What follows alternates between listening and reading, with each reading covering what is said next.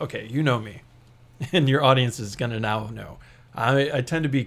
I tend go. to be very, very much. here's here's Alan's. It opening. Took to the forty-seven minute mark to get to this point. I love this.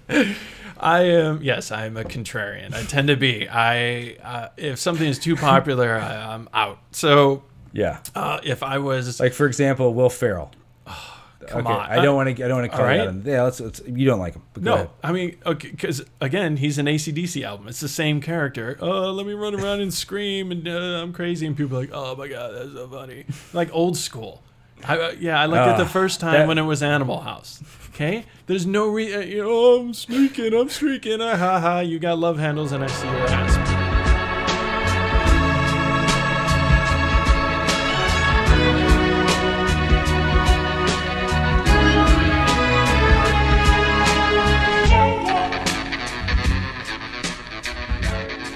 Well, hello, everybody, and welcome to the first edition of Talk Local.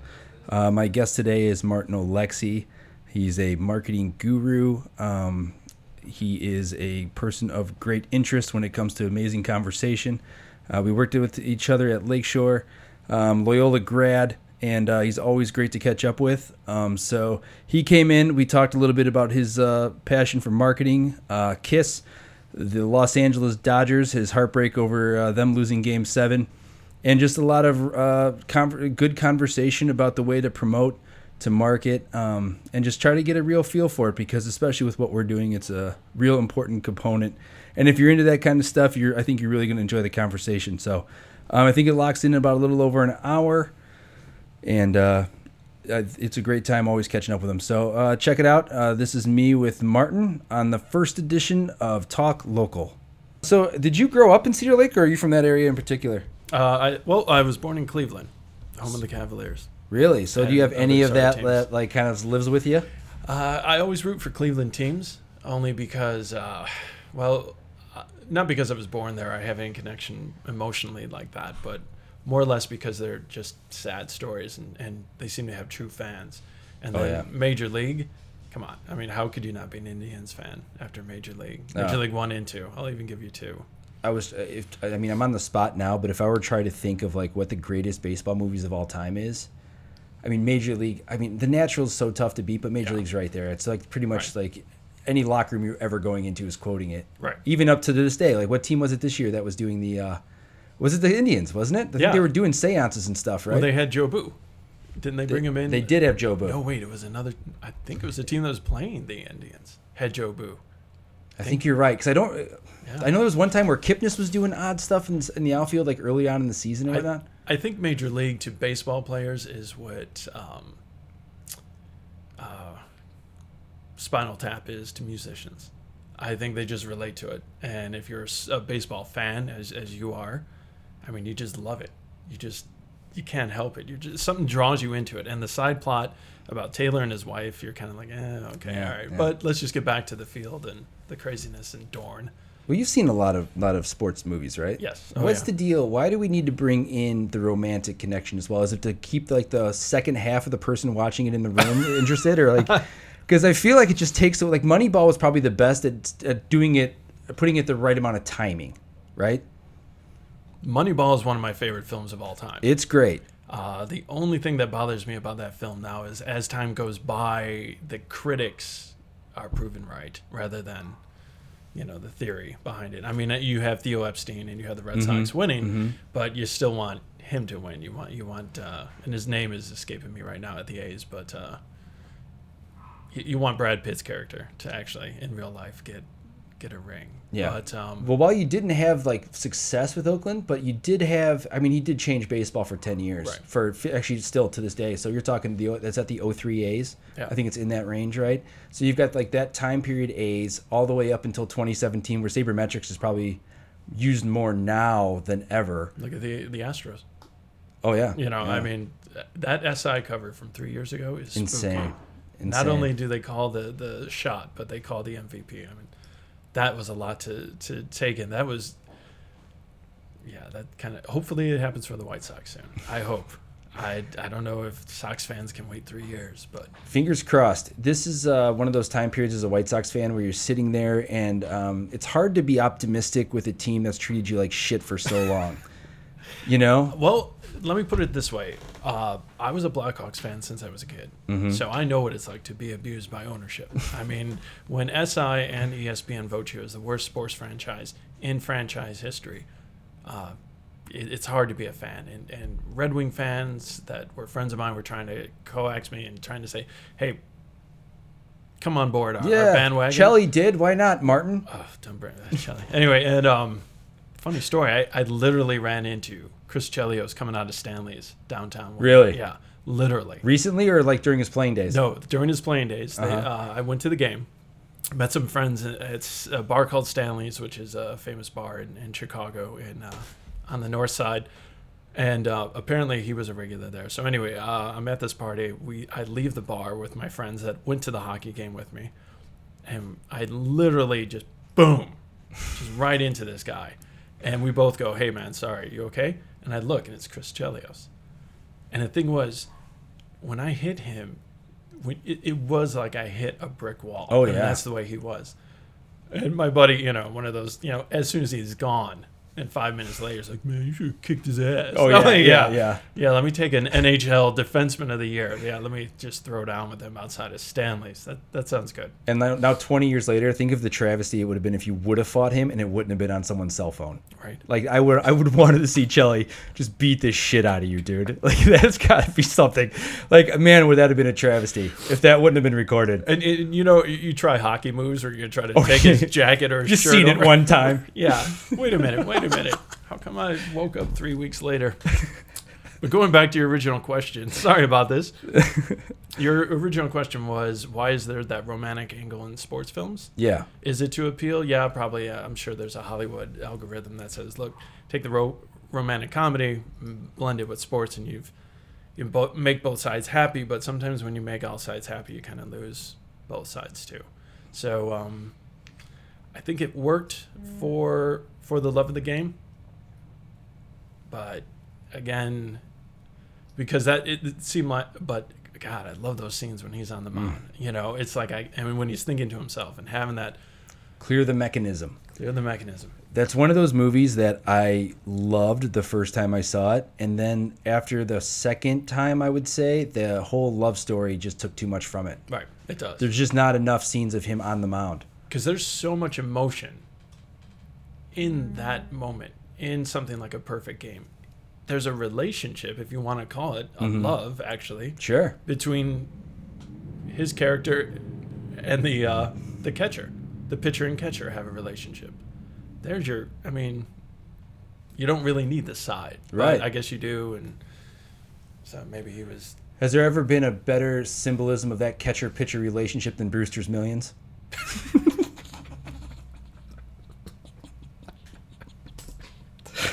Oh, the late, wow. the two late actors there. That's Pryor wow. and Candy. Yeah, yeah. So let's get back to why you're here. Uh, the uh, so you're, you're definitely gonna drop Brewster's Millions on me and then get serious. All right. Yeah, uh, that's. I'm sure it's not gonna be the first time where one of us is gonna lose it in this one. Well, um, I'm here. Uh, well, I was scheduled for Charlie Rose. Nice. Well, thank you. And then Josh contacted me. You need and a new like, agent. We we want you on Local two one nine. And I, oh, so I so dropped it. And I'm like, Charlie, I can't. I got Local two one nine. I got to be on A two A. So uh, They get, call you A two A. A two A, is that in the, the street? Industry? Yeah. Nice. According nice. to Ellen, that's what it's called. And it only took nine episodes. Who would have thunk? No, you're burning up, man. You're yeah. on fire. We had five hundred followers today. That's I'm, huge. And I've been slaving over that and feeling great about it. That's good. And people are starting to reach out, and it's starting to turn into something. Well, you know the energy's there, yep. and you know your background will. Uh, it's it's a bandwagon people should jump on because it's going to be quality and it's going to be done well. Awesome. Well, I appreciate you saying that because I know one of the times, one of the reasons why I wanted to have you in here so much was because we worked together at Lakeshore, so we had a chance to. I knew you a little bit before that, but I think it was in passing, um, for the most part. But uh, you man, know the crazy. I did that Dunkin' Donuts. Parody commercial. That's what it was That's when we first was. started talking. It's right. a great thing. If you get a chance, I know I, I shared it on Facebook at the time, but it was a bunch of um, classic movie highlights that were every time they said a cuss word, you blacked it out with another, like a donut reference, Dunkin'. right? Dunkin', yeah. Dunkin'. So funny. Right. Um, I don't even know how to reshare that. We should reshare that after this, though. I'll send it to you, yeah. Throw okay, it out cool. on Local two one nine and... Because that's awesome, man. I know a lot of people were like, when they saw that the first time, they were. It was. It's a cool. It's a cool piece. It doesn't yeah. even feel like a commercial at all. No, I, I did that with uh, Moto Media in Chicago, uh, who are actually two residents of Northwest Indiana. They have their own media company in Chicago, and we did it in between projects, and it was just a lot of fun. And I sent it to W G N for the morning show, thinking that they would enjoy it, and the response was, "We enjoyed it too much. Our producer said no because it may be seen as a real commercial." And I'm like, ah, you know, a rejection yet compliment at the same time. Uh, it was good. So, it was good. So check that out. Um, one of the things that we were, uh, hopefully I'll be posting that later. Um, but yeah, one of the things that we got a chance to really talk about was how creative both of us were and how much we loved kind of bouncing those ideas off each other. And uh, so there was a lot of times there, but your background is really in marketing, right? Right. Um, so you've worked with a lot of different people about a lot of different creative ideas, and we're fortunate that, and that's one of the reasons why I wanted to bring you in here too, is because you got your own business, you're doing stuff there, and so it's really important that people understand that. And I think it's fun, like we're getting into a world now where digital is so important, right. And so I think it really helps that that was your background, because I feel like it's only like tying into that more. Right, and it seems like it's everybody. It's the it's almost a renaissance of individual entrepreneurship, and, right, right. and you know, if you want to, you know, look at what's his name, Gary Vander. Gary V. Gary V. I don't think I can have a meeting right now without somebody mentioning him. And then in my meeting earlier today, I mentioned him. Nice. So I'm like, I'm just he's as in guilty. Your head now. You're yeah. gonna buy his wine. But uh, Gary V. Someone recommended it to me, so I'd follow him. And you know, uh, I I feel he's a little bit high energy for me, so I thought, well, I'm not that. You know, I'm not that. Hustler. I'm not that guy that's, you know, always hitting the streets and, and knocking on doors. I'm more the, let me know what you want to do for your business. I'll create it. Let me, I'll give you guidelines. I'll give you communications tactics, things like that. And, um, but his message is basically do it now. I, and I love his mm-hmm. basics where he's like, you know, his message of you're going to die and nobody owes you anything. You know, I mean, it's just over and over. Eventually, that it kind of motivates you to go, yeah, but what am I doing?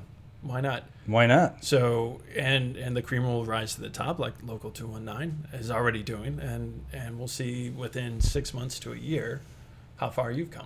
Hopefully, yeah. and uh, flying minds. Well, it's hard right now to not get too excited because this started off as such kind of like a, just a, kind of an idea and a vision, and you don't really know where how people are going to embrace it. So um, to kind of see it and visualize it, and then now kind of getting the support that's starting to come our way, um, it's hard to not get too excited. Right. You know, so it's like I think one of the biggest obstacles for myself is trying to stay focused and not let any of that become a distraction. Okay. You know what I'm saying? You mean the accolades? Kind of take well, them, accept not acc- it, not but... accolades yet, but like just just like in general, it's like you meet so many people and no one's going to tell you you're a shithead. You know what I'm saying? So everyone's being very complimentary. Right. Everyone loves first the dates. idea. Exactly. First dates. Everything's a first date. And so you're only hearing positive. You're not really, you know, that's why guys like Josh are awesome, is because we can have those conversations where we're really getting to about the the genesis of an idea and the creative and why we're doing it, you know, and that's what I enjoy more. I do appreciate the, the public part of it, but if that that's a it's kind of an effect of if you're doing a good job. Right. Do you know what I'm saying? Right. And uh, I get the same kind of feedback, and I, I think you're right. Everybody, first of all, you have to think, are you opening a business for your own ego, or are you opening a business for the skill set that you can offer somebody else? And I think that's a big difference. It's a big place to start, because I've worked for too many small agencies where you can tell they just wanted to play agency. Mm-hmm. They wanted to be the boss. There was one instance where I worked for a firm that um, we were s- seven people. Small, small space. We could all hear each other talk. The boss would insist on using the intercom and phone to set up a meeting in a room right next door to us. And it was just ridiculous. She would call her assistant, and the assistant would call us, and we could hear the whole conversation the whole time. No way. And it was just such a waste of energy, and, and you could tell that was about ego. Something like this where, you know, when I was at that production shop, Uh, that you were doing in Crown Point Square. And I met the crew that was all working with Local two one nine, you could tell these were people that were all talented, that were excited to get a chance to show off their talents, not take over, not put their name on anything. Mm-hmm. It was just about the work, and it has to be about the work, otherwise it's going to suffer. And that's, at least to me. And once ego comes in, that's the cancer of our industry. Yeah. It's awful. You know, it's one of those things that, like, I try to, as an English guy, and like, which I, Jerry Davich, I met with him earlier today. He said it perfectly. It's like, you're almost, you, you, you, you enjoy writing because you're a sociologist first. And I, and I completely agree with that. Right. I think it's one of the things that you do generally find is a curiosity in people. Yes. And then I think there's a real maturity to, like, when you get to a certain age to where you realize that people aren't wrong. They're at just different stages of their life. Right. So what I'm, I guess, long story short, I'm hoping that that phase, I can, I can avoid that. I don't want to, I don't want to go down that road. Well, you, uh, again, like, but I can relate to it, you know, like Gary Vee says, it's the emotional intelligence, you know, our, you'll see it. You'll, you know, the more you work with people, you'll find out I can work well with them. Yep. I don't work well with them, but they have talent. Sure. So if I can use it, I will. 'Cause again, unless you're really into the gossip, nobody cares about the backstory so much, unless mm-hmm. it's a good story. But, you know, it's the end pro, you know, um, the nineteen eighty-four ad f- for Apple, for Macintosh. You just care about that ad. That's just incredible work. The oh, background yeah. story, yeah, for, for geeks like us, we'll probably get into it. But for the most part, don't screw up the work because of your ego. Don't, you know. It's At least hard. That's my theory. It's it's extremely hard. It's like you have to surround yourself around people who can be honest. And the right. second you start getting rid of those people, you're in trouble. Right. You yeah. know? Yeah, you're, you're right. Yeah, it's like being a politician. And I wish there was a way that everybody, I'm sure everybody who has a huge ego and is all full of themselves at one point had that same theory. You know? Right. It's yeah. just, it's like you got to figure it out. A year from now when, you know, yeah. when we're frenemies on social media. yeah. Uh, yeah. Well, and going back to, you know, we'll probably be okay. Because when you and I worked together, all we were told is no. Yes. You know, we yeah. had idea after idea after idea. This makes sense. This makes sense. This will grow the business. This will grow the yeah, brand. Yeah. yeah, we we've never done that, and we won't do it. Over and over. I mean, we. I mean, just from our experience, we've had enough doors slammed in our face. It won't bother us. Uh, I think that's the one thing that I, I, I've learned to spin in my head consciously about my time at Lakeshore, which I I, I don't know if you have or not, but um, being able to, it's really a strength to be able to deal with the level of adversity that you faced and been able to overcome some of that, because that is a huge learning curve. Right. That I'm glad I did get there. It was valuable experience in that sense. It's a teaching moment that has brought you to this moment. And like you said, that might, that experience might prevent you from making further mistakes. Yeah. Uh, if nothing else, you've learned to be open to ideas, and uh, you know what it's like to be stuck. You know what it's like mm-hmm. to do things the old fashioned way. I mean, that was the definition of old media. And, you know, we tried to bring them current, tried to expand those brands. And when you're told no, okay. And, yeah. and you move on, just like we have. So, well, you know, that's one of those things that I do think, too, with Local two one nine. Like, I don't look at it as mine.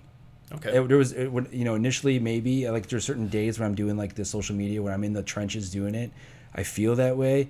But I think what really is awesome about it is the output from people who are participating. Like, Josh is, like, doing so much stuff, dude, that, like, seeing him grow as as a creator, and then, like, even working with guys like Jeff, um, who are, like, who's, dude, like, every time he sends me another clip, I'm like, dude, that's so amazing. The stuff we've done with Joel, like, the, those experiences, that, like, I can be... or not me, the, the company can be some kind of, uh, what's the word, like melting pot for these creatives to throw their stuff at. Okay. And like, don't get me wrong, like I am near, I am kind of keeping my voice on the quality. Right. I want, I, I you know, that's kind of how I feel, but I consider myself just kind of giving this, this uh, vehicle for people who are way more creative than me to show their stuff in and, the best way possible. Right. And that's that the best sense. Way to do it. 'Cause if everybody feels they have a role and they're a contributor, they'll keep contributing. You know, sure. it's, it's um, I'm trying to think of another, uh, you know, the, a famous studio. What is this, the studio where um, the guy from the Foo Fighters bought the soundboard? And uh, oh, my gosh. What is the name of that? Josh English uh, Audio. What is it? Uh, they shot the. There was a documentary about it. And I want to say it was from out west. Mm-hmm. And uh, they recorded a Nirvana album on it, and then Tom Petty recorded there. Right. I can't like think of everybody it right now. did. Yeah. Like uh, I think um, was it Rumors recorded on yep, that? Yep, that was there too. And anyway, it just seemed like it. it uh, that was one of those moments in time where everything works. Everybody comes together and fantastic work is made, and then you take, you know, everybody goes their separate ways because it doesn't last forever. But uh, hopefully that's that's our future. So, you yeah. know, you with uh, Local two one nine, myself with Flying Minds, uh, you know, I've I've got strategies that are mocked. Oh, yeah. You know, such as the one thing I want to do is break the uh, unsolicited idea glass ceiling, which... For those that don't know, an unsolicited idea, everybody has ideas. And if you don't implement them, they're wasted. So if you send an idea, you and I it's, come it's up... It's one of the biggest crossroads for marketing people in general. Yeah. Right? It's it, when it, to share an idea. It's a safety chute for the big agency model. Mm-hmm. And what happens is, say you and I and Josh come up with this fantastic idea for Coca-Cola. And we send it to them. And they say, thank you, we will not be accepting this because it's unsolicited. However, legally, they can take that idea and do whatever they want with it because it's unsolicited. But I think in this day and age, things are changing where you can catch them to say, I have this idea and I put it out on social media and people go, wow, that's great. That's perfect for that brand. Then you can send it to them. Or you do the other and you send it as a treatment maybe in Hollywood. Mm-hmm. You know, look, this is your, this concept is for you and your agency to implement. And it's for this amount, you know, would you, I'm also sending it to your competition. Would you like to purchase it? Right. And people just laugh at it. They're like, nobody's going to go for that. Nobody, I mean, nobody thought one hundred forty-eight characters would catch on. Nobody thought, I mean, things are changing so, so rapidly. Yep. That it's hard to say where somebody, who, I mean, the, to me, the most outdated question is now, where do you see yourself in five years? Oh. You, How can you honestly answer that? Is there a worse question to ask? No. I, I would like that. to like literally think about the entire interview process. Yes. Not just like, I'm not talking like this, but like when people sit down and they're like interviewing people for jobs, there's, I like I had a chance to be in a few of them like probably about six, seven months ago. I don't feel like they're always asking the right questions. No. And it's really just to kind of get to know someone and kind of really judge their ambitions, right? I mean, what is the, what else are you looking for? Uh, I, I think you're right. I, I think the one thing that I have experienced is they do look at your ambition. And for me, they'll say, well, okay, you've had your own company for a while. And a couple of recruiters have told me that that is a detriment because they assume that once you get into their company, you'll either want to take over or or you'll look to not take direction very well, mm-hmm. which I'm sure on a... research on a matrix that's probably true, but it's, it's it is frustrating. So uh, the longer you're out on your own, the more of an island you're creating. Yeah, so that's what I've heard. But um, yeah, no, it's a tough thing. And uh, you were uh, one of the things you did in like a lot of this conversation, which was awesome, was your Mad Men series on Lakeshore. Ad Men. Ad Men. Yes. My bad. Mad right. Men. Mad Men is definitely for advertising it, too. It, It's like the it's like the porn for that industry. Everybody watches oh, it and knows like quotes. Greatest and show in the world to yeah. me. To me. Sorry about that. Ad Men. Okay. But it's a good play on words. Uh, a, a buddy yeah. of my, a buddy of mine was uh, trying to get me to write uh, for this one. Um, what was it? All Things Considered. Well, you get some interest from N P R. You, you get a little attention. Yeah. All Things. Yeah, but you did, so you held that. It was before, really, it wasn't in podcast. It went over the waves. Right. And it was you and Matt Valukas, right? And Andrea Mathis, yeah. And Andrea Mathis. And very you guys would sit down people. and yeah. discuss a little bit about uh, like the new marketing ploys, what people are doing. Right. Interviewing people for that were like uh, really notoriety, uh, people of notoriety of the area who were in the field. Right. right? Uh, I, I'm sure you can't tell from now, but I, I used to be very inexperienced with uh, interviews. And, um, uh, oh, by the way, I'm paying attention to your one listener that that said you said um too many times. Yes. So I'm I'm trying to be aware of that. I know. I like it's your like retort. The worst thing you can say. That's Matt Sawyer. He makes his way even into the talk talk wow. local. Wow. Yeah. Uh, so, that's Josh's buddy. Okay. So uh, yes, the talented uh, Matt Valukas of Vias and Victor, uh, very talented graphic designer, very talented M C. He's a, he's a good like you you would want to cast him in a in a commercial. Things like he's very has a very good personality. And Andrea Mathis, who just is uh, an extreme talent behind the mic because she just knows the measure of a show and, and can go in and out and add and, and retract and keep us balanced. And uh, and another perspective too, other than two white guys behind a mic. And um, it was it was a fantastic experience. Plus, we had the N P R backing, so that meant when I went out for guests, if I say, hi, I'm doing a podcast or I'm doing a show at a small station in Maryville, Indiana, mm-hmm. they're like, eh, okay, I'm not really sure even where that's at.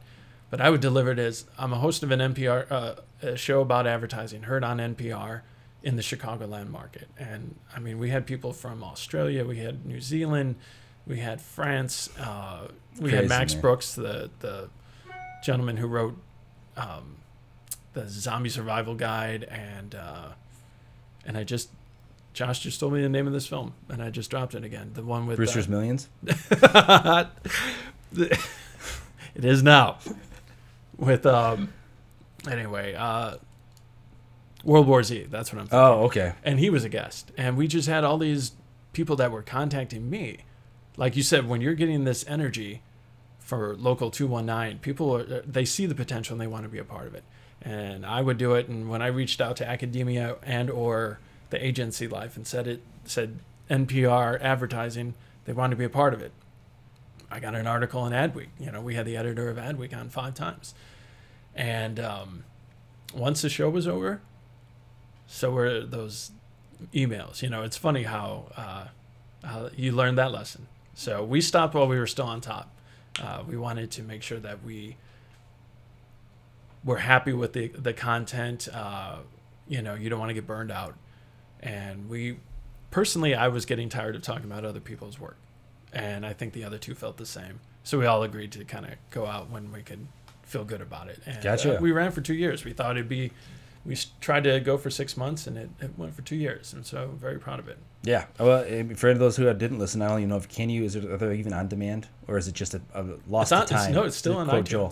Still, still on iTunes? Still on iTunes, yeah. Okay. Yeah. Many of the shows were lost, though, at the station, which was a shame. And of course, it would be the best, the Max Brooks one, I believe. Oh yeah, because, yeah, yeah, of course. So, but um, we had a little bit of that experience with Maloney's interview. Uh, we had Tom in here, and he was it was a great interview. He sat there and just like you know yucked it up for a little bit of time, and as soon as like it literally as soon as it ended, the hard drive froze and like just completely wiped out. Like Josh had to go get a literally a new computer. Wow. Yeah. Uh, yeah. Tom, well, Tom Maloney's always good for another interview, though. I mean, oh, he'll, he'll come in. He was actually yeah. he was actually gonna uh, surprise stop by today. Oh, that would have been great. But he got caught uh, at a at a luncheon, so he uh, couldn't make it. He sent me, but he was gonna be a surprise guest. That would have been fantastic. Yeah, he was gonna drop in later, like midway through. Okay. Well, with these uh, microphones and headphones, I could hear him probably pull up. So these things are so sensitive. I know, it's crazy. But I, uh, I don't know. For you, uh, I could guess who your your ultimate guest would be. I mean, mm. if you think for me, so you're gonna you're you're projecting this. Uh, oh yeah. Okay. I'm setting this up for Hit for me. myself. Uh, this question for myself. I assume Eddie Vedder is your ultimate guest. Yeah, but it would have to be like uh, res- like we both have to uh, like respect each other. Like I couldn't. I don't want to be a fan. Do you know oh, what I'm saying? So that's tough. Yeah. No, I know exactly what you're saying. I really love him on a pedestal right now of right. a guy I don't know, but I like what he's about. That's starting to kind of the Cubs thing's uh, meet been your, tough. Meet your heroes kind of thing. Yeah, I don't know if I really want to get into a situation to where we're having a conversation that's just and I'm I'm making an asshole of myself. Okay, I just don't want to do that. I don't think. Wow, that now see that's very. But he would be wise. He would be the guy. He would be the guy. Like if it was a situation where I knew he respected what I was doing and he was going to come in here and give me like the respect he would give normal people, like that he likes. I'm in. I would. I'd love to have that conversation. I think so. I think you've got a good shot at Bill Murray. I will not be surprised if you have Bill Murray. Oh my God, that someday would be a dream. Right. That would be a dream. Like the uh, Ghostbusters stuff, or like just in the beginning, and like even his like, uh, I love his Wes Anderson stuff. Like that guy is, that, and he's a local. He's like a Chicago guy, so he's local, but that'd be great. Another Cubs fan. So that that's what you. That's your dream one for me. Or, no, no, no. Or is it Eddie? No. Paul or no, you're Stanley. Paul Stanley, the lead singer of Kiss. Why would that be? Because he had such an influence on me. I mean, the entire band did. As mm-hmm. you know, your viewers can see right now, I, we've got the Love Gun album on display. Oh yeah, this uh, is this is uh, Martin's uh, own own copy. Right, the, and if you cue in on it, I mean, there's nothing. This is from nineteen seventy-seven when I was seven years old, and I got into them. I got into Kiss, Star Wars, and the Dodgers in nineteen seventy-seven. And uh, if you look at the album cover, I mean, nothing like, you know, introducing a seven-year-old to misogyny. But, uh, you know, it's it's pretty graphic. But when people go, oh, I hear Kiss is your favorite band, And then they immediately, they you know, they they put my musical taste so low at the mm-hmm. bar, and I mm-hmm. understand that. But Kiss is not my favorite band for their music. Their music is fun to me. It puts me in a good mood, brings back good memories. Kiss is my favorite band because they taught me marketing. They taught me excitement about a brand. They taught me giving the fans such a show. Mm-hmm. Uh, the spectacle. Exactly. And if you think about it, the concept is insane for them to do it, but they pulled it off. Mm-hmm. They they used clown makeup, but they weren't considered clowns. They taught, I mean, it's still the best logo in rock, the most recognized logo in rock, everything. Sure, yeah. Down to basically stealing from the Beatles. Of each member has a different identity, and selling that and selling that. Now, yes, they have oversold everything, but, you know, everything in moderation. Uh, if I were to meet him, I wanted him to be a guest because I didn't want to hear Gene Simmons talk. I've heard him talk enough about business. I wanted to hear his perspective. And then uh, hopefully I wouldn't be a fanboy. You know, I wouldn't turn into that. But I, I think if I were to ever meet him, I would just simply say thank you. And that's it, you know. And hopefully he would say, oh, for what? And then I could be a little bit more open. Yeah. But, you know, honestly, just thank you for the influence. Thank you for sure the fun memories and the fact that you taught me marketing before I even knew what marketing was, you know, and so did Star Wars. So did, I mean, I'm the X generation. We grew up on brands. So. Right. Well, and that's, it's interesting because that relationship with media at the time was kind of at a distance. Well, probably, well, not kind of, according to today, at a, a way arm's length, right? Right, right? So like your only real impression of a band was their album art and their record. That right. was really their music. Because at that point, you're talking seventy-seven, you're before real like M T V, you're talking... You're, you're in the you're still at like a limited network situation when it comes to television, right? Yeah, you had. So you've radio. Only had five channels, six channels at that point. Yep. So it's it's interesting that that would mean so much more, and I think it's one of the reasons I love collecting the vinyl is because this piece of marketing material right. is really cool, and I it's amazing how that fits your identity. But you said something in there that was interesting. I've never heard about Kiss before because con, uh, as confessionally, I don't uh, I don't really care for the band as much. But to see them as kind of the opposite Beatles is an interesting perspective. Yeah, yeah. I once told, I, I had a friend who was a musician who, you know, kind of laughed at my uh, allegiance to the band. And I was trying to foolishly, I mean, one of the dumbest things I've ever said uh, was I said, well, you know, Gene and Paul, they say their influences were the Beatles and Led Zeppelin. And he goes, well, why don't they play like them? I mean, just just shot Ouch. Down. Ouch. I mean, just shot down. But, you know, they, they don't say that they're, you know, going to write Stairway to Heaven. They just, they're going to light up a stairway. I mean, they're going to, I saw them live, and I just laughed from the first song to the end because it was just so over the top. It was so fun, and it's. You know, I would like to check it out, and they're playing smaller places at this point, right? So you could probably catch them at like others. I, yeah, they've been on a farewell tour for now like twenty-two years, yeah. I think. So. Well, yeah, I think I was like a kid, and everything seems bigger when you're a kid. But I feel like that was the first farewell t- reunion tour was like late nineties, is that right, or early nineties? Yeah, that's uh, that's when um, they were introduced in the uh, during the Grammys by uh, Tupac, oh, which nice. Is one of the greatest moments. I, I just love that because Tupac is sitting there going, man, the show is stale. We got to excite the crowd.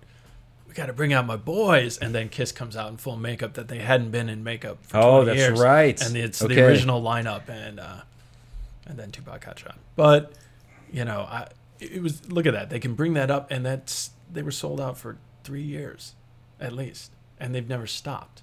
Yeah, they're cashing in, but, you know. Yeah, well. They're taking cashing in into a new level, oh, right? So a Kiss coffin, yeah, yeah. That's a little ridiculous. And so, like from I guess like a critical standpoint, I know we have these conversations. This is uh, one of the reasons why I love having Martin on because we can go anywhere with. with, with we talk. do, yeah. We just go deeper and deeper. But um, one of those things that, like from a from a critical standpoint, I don't know if they're like outside of Destroyer. Like I don't know if they've really like landed with something that like people can say like really influenced it. I know you've got guys like Mike McCready from Pearl Jam who like have a huge Kiss like background. They love it. A lot of guitarists in particular seem to to gravitate towards the music. Right. Um, and then from like the shtick of the like makeup, it seems like they were just a little bit past Bowie's Aladdin Sane aspect or like Ziggy Stardust. Do you know what I'm saying for like their yeah, popularity they, I, side of it? Because what was Destroyer? I think they Destroyer was seventy-six. I seventy-six, think. And I think uh, Ziggy Stardust is like seventy-two, seventy-three, right? And I think what they got, yeah, they got their influence more from, as they claim, uh, Alice Cooper and his show, and I and I think the, uh, what's the word, um, uh, non-gender specific um, that Bowie played and and. was very trendy in the seventies. New York Dolls. Mm-hmm. Uh, what's that word? Glam? Uh, yeah, released to glam, but it's it's not female, it's not male. It, Transgender? No, no, that's the current term. Um, okay, okay. Crossdresser? No. Anyway, um, I can't think of it. But anyway, that's you see that in Paul. Paul really gravitated to that. A uh, little bit of a, kind of a feminine vibe, very sensitive. Gene was the opposite. He was the guy that spit fire and blood, and mm-hmm. Ace was just wasted. So was that contrast in personality on purpose, or is that just their two natural personalities? No, they claimed that they did it to, you know, bring out their personalities. They Paul went to art school, and um, so he was actually, I think Ace did too, and and so that all came out. But they wanted to be the band that they couldn't. That they said they were always disappointed with live acts, always. So they. Decided to do this. They couldn't come up with a name. Somebody said Kiss. They're like, you know what? That kind of works. And if you can take a word like Kiss and make it sound like Kiss, and that's what they did. And right. Granted, they those two S's are a little controversial, but I mean, people love that logo. Yeah. I mean, that logo is outstanding. Oh, so. It just shows, like, I think it's a valuable lesson. I'm sure you'd back this up from a marketing standpoint. This is just me being an amateur marketing person at this point, but... um it's really not about the logo or the, the name. It's about as much as the. It's more about the brand. Right. If you have a great brand behind that, you can make anything look cool. Their their right? opening line was the hottest band in the world, and I always refer to them as the hottest brand in the world because they still are. Sure. Yeah. yeah. You know, Elvis, Michael Jackson. I mean, they're still selling millions every year. Well, Kiss is too, and they'll probably continue. They'll probably have franchises once they pass. You know, where the next group of guys puts on. Makeup and they they're the official Kiss band. I mean, I wouldn't be surprised to see that license just keep living. So yeah, I'm sure it's a result of me not being completely into the like the. There's two styles of music I just don't like, and it's mumble rap and like pop country. I don't like either one of them at all. But I think that like I don't. Re- What's mumble rap? Mumble rap is this thing that like you can't understand a word anybody's saying, and it's over some kind of like middle to soft beat. Um, so it's just like it sounds. Okay. It's horrible. I don't. People love it though. I don't know. It, um, is it done on purpose? Oh yeah, yeah. I mean, you can't. You literally cannot understand a word. And I'm sure someone can argue and tweet at me and say, "Yeah, you can understand everything" or whatever. But like from a person who just drops in every once in a while to see how things are going, I can't understand it. You open thing. the door, lean in. Nope, not for me. Not open for me. I'm out. I'm out on that. And it's like it's just a weird vibe and a weird culture. But I was going there because of like it seemed like there was a time period in music where the spectacle. Outside of the concert was a big deal. Yeah. And I don't see that as much anymore. And it could be because of my age and my plug-in. I mean, I go to Lala every year, but like, I don't follow these bands on the rise as much. I think the only one I've really seen really do a good job of it recently is Kanye over his last couple albums, which is really funny because his last two albums have been his worst, right? But he did the thing I, right before, I want to say it was Yeezus, where you got like those projectors up. Do you remember that? Yeah. That that's like such an awesome idea, and I, I guess I should just go fully with it so people who are listening understand what I'm okay. talking about. Um, he would project these videos onto buildings across and like strategically across the world. I don't know if it had audio, but it would have to. What would be the point of hearing this stuff, right? He's a, he's a musician, so he but he would definitely have like the projector. It would be a video posted, and it was like this whole marketing campaign, like in front of the release of his new album. And then he's been doing a lot of stuff like that. And like that's the only problem is like I don't, I love I love rock bands, but they just don't do anything spectacle wise anymore. And no. It's dying. No, they're doing the same thing over and over again. I guess there's only so much you can do. And rock and roll has been around since, well, I guess it's debatable like who started the term, but m- mid sixties, right. right, is when it's really we're talking fifties, about fifties, yeah, late fifties when it comes to like that stuff. Um, So it's kind of a relatively new term, but at the same time, it's like you've got the niche. The Beatles kind of created everything, and everyone's in the shadow of the Beatles. It's like right. they yeah. say every great story is really driven from the Bible because it's just like the best book exactly. ever. Like exactly, exactly. You can't do it. But um, how does that? How, it's like you got the, the Beatles with Sergeant Pepper's. They create this whole marketing ploy of like changing identity. Right. Then you've got people like Cooper and you've got Bowie who are doing this. Now we're changing identity. The Rolling Stones did a little bit of it, but now you've got Kiss, who no one's ever monetized it like Kiss. No. No. Kiss is really drawn it crazy, right? Right. And then Kiss Army. But you don't see really like where's the last makeup band that's hit? I don't even know. Well, uh, look at it, Gwar. You Gwar. Got Gwar. Yeah, and, yeah, yeah. And I, I remember going, but it comes across as ridiculous to me. You've got Insane Clown Posse, which. Has, oh, there's another one I forgot about. You know, that. They, they've got. They had a following yeah, at one they, point. They were strong in the nineties. I yeah. remember that. Um, there's so many people that were influenced by by Kiss, and it's usually about the same story. They just enjoyed it. You know, they they don't say, oh well, you know, I proposed to my wife with Detroit Rock City. I mean, that doesn't happen. But yeah. I think what what they did was something like me. They just it, it's a, a a feeling that takes you back. It's nostalgia. And and that's what Kiss delivers. And um, good brands like that will always bring back nostalgia. They'll always bring back uh, brand loyalty. I know what you're talking about, mumble rap. When you say that, uh, there's like metal now where, you know, I was a metalhead for, you know, my late teens and early, till I was like thirty. And uh, I just really got into metal. And then these guys came out and the music was killer. But the... then all of a sudden you just hear this guy go, blah, blah, blah, blah, blah, and you're like, what? I, first of all, again, like you said, I, I don't know what the hell you're saying. Yeah. Secondly, you've just ruined the song. And are you are you throwing up? What are you doing? Where's the mic? I don't even want to know where the mic is right oh, now. Could you imagine? And then like every once in a while, a woman will pop up as lead singer in one of those metal yeah. bands. So that's like a marketing thing. And uh, I don't, I'm never a big fan of that. No. When the mar- well, you know, if it works, it works. If you're doing it to be gimmicky. I mean, which Kiss caught a lot of criticism about. Mm-hmm. Well, when you do it to this, the level they did it, yeah. it's like, when do you stop? Right. If you're you doing know? It, let's. I think Kiss is the ultimate look. If we're going to do this. yeah, like that, yeah, let's do it. Imagine that meeting where they're all four in a room going, okay, no one is half-assed in this thing. Okay, we're all in, right? Okay, if I'm showing up on stage and they announce us, I'm full makeup and leather, okay? I'm, I don't want to be yeah. the only guy in makeup and leather. You know, imagine, you know, Paul comes out and he's the only one. The other three guys are like looking like the Eagles, you know, in regular Wrangler T-shirts. And... I love the hypothetical pitch meeting conversations. They're my favorite. And then at one point, Gene's like looking at his notes and he's like, you know what? I do got spitting fire here. What yeah. do you guys think about that? You know, is that too much? yeah. Too much? No. Yes. No. Yeah. How about how about we burn up the stage and uh, just blast out everybody's ears? Yeah. And Oh, uh, we're going to wear heels, by the way. That is going to make all of us nine feet tall. Yeah, I'm in. Yeah. I mean, it, yeah. So when you're talking makeup, guys, and like gear, what are you thinking? I'm thinking like, you know, Lou Reed without the cameras. You know, just like Lou a bunch Reed. Of leather and just way crazy shit going on. I mean, you're, the, they're the Judas scene. Priest. Yeah, you take another away the, one. The, you dude. Take away the another makeup, one. And it's Judas Priest. You know, I, I, and I mean, all those metal bands to me, the hair bang, banging metal fan, it's just fun. You know, anybody that fun. Takes that shit, like, it is fun. We talked about heavy metal parking lot. We watched that. I mean, that's such a great one. When you're taking it that damn serious, dude, it's Judas Priest, okay?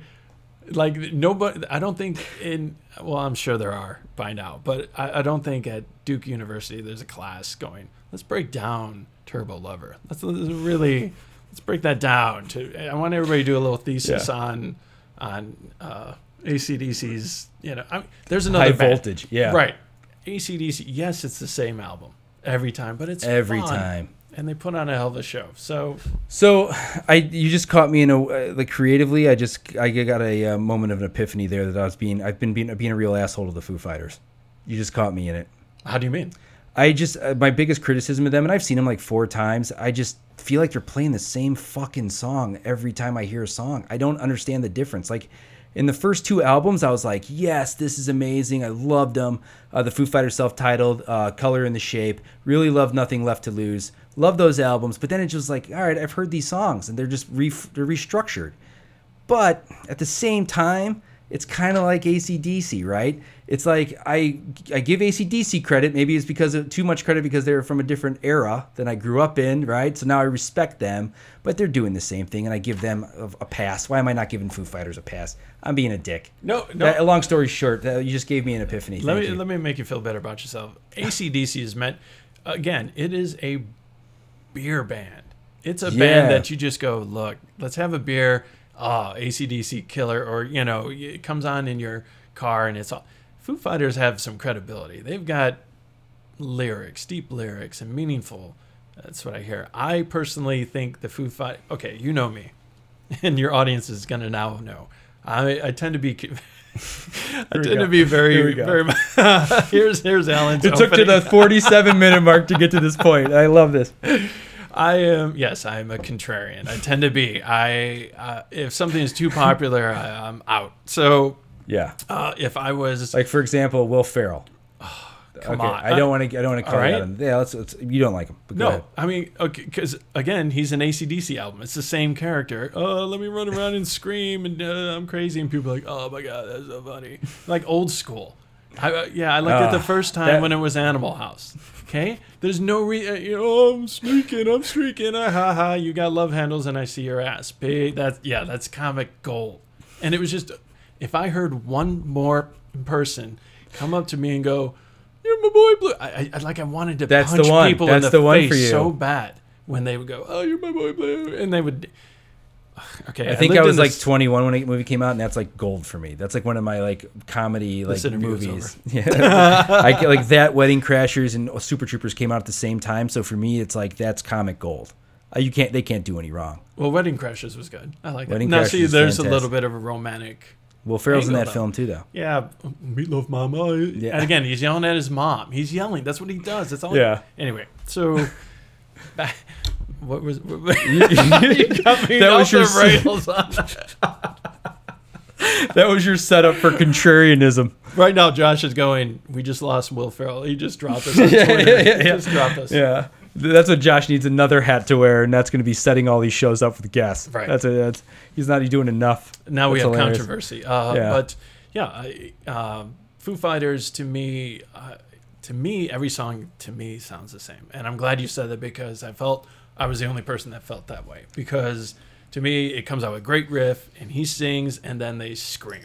Yeah. And then they scream and scream and scream.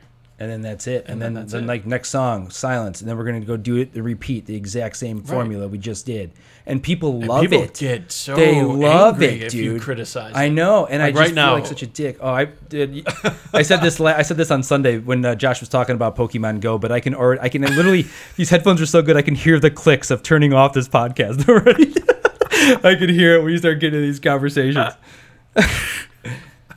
Well, uh, yeah, I mean, uh, tell us why, convince us why, but you're not going to. But you can try. I mean, I know a lot yeah. of guys. Yeah, and I get it, man. Like, everyone has their bands, and, like, I, it's, it's a Wrigley like, Field like band. Such a dick. It's a Wrigley Field band to me. It's like... Yep, and um, I've seen them at Wrigley. It's it's like uh, Dave Matthews Band. Oh, yeah, my God. Dude, another one, another Every one. song... I have a really good friend of mine who uh, he loved. He's always loved music. We we were roommates together in the mid twenties. Lindsay, he's a great guy. Uh, but nineteen twenties. Yeah, nineteen twenties. Wow. Um, uh, we like I think we were like twenty four to twenty seven. We're talking about here, and uh, he was into music. He always loved that nineties like grunge era.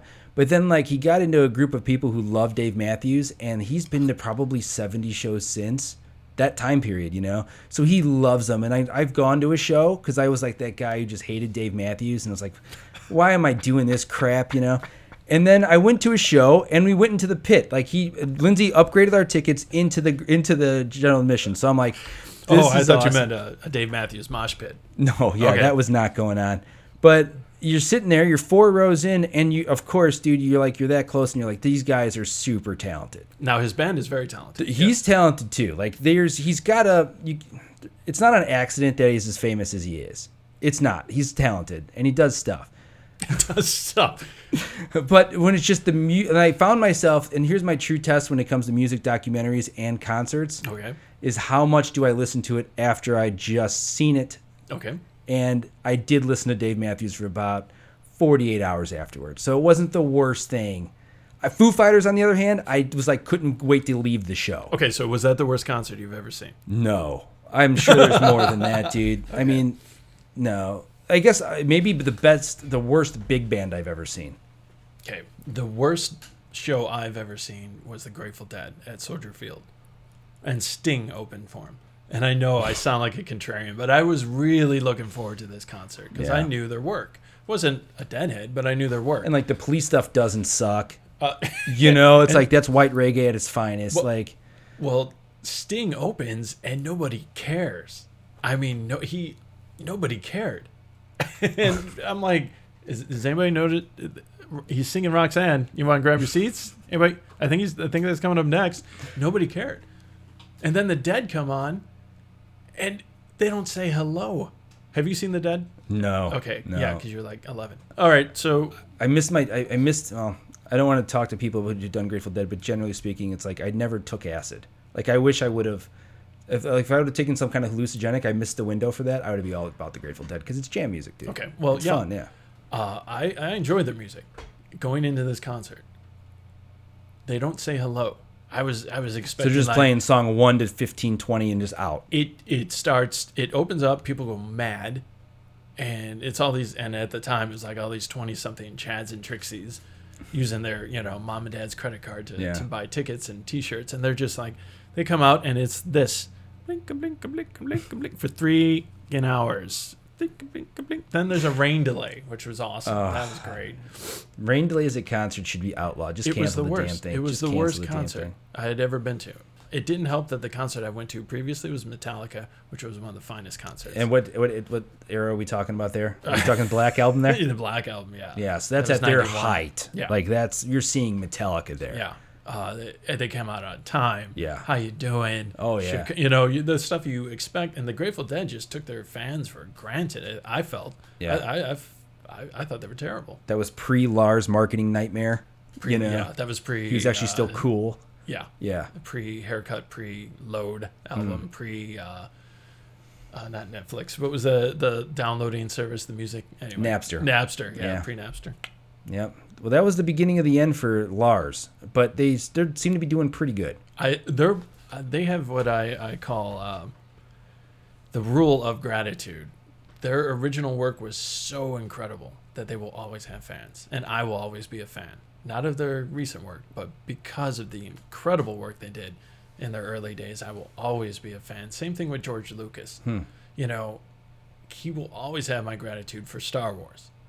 The last three films he wrote and directed were terrible, and he almost ruined the franchise. But because of the initial work was so outstanding, that he'll always have my uh, loyalty and gratitude for that. And I think a lot of bands live on that.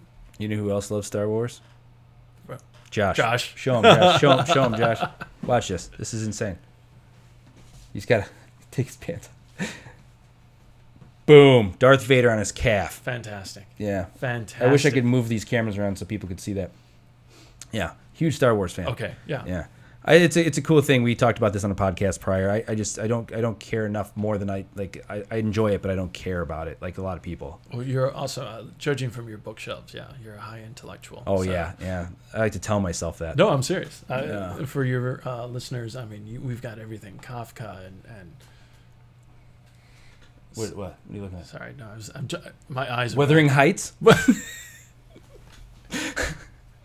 I really I give a shout out uh, to my local uh, my school, but man, that was a magical time. Purdue University Northwestern. Uh, I was like the greatest time of my life. I and I was an English major there, so that's why a lot of these books come up. But um, Ernest yeah. Hemingway, Hemingway, Hemingway, yeah, that guy. Yeah. Yeah.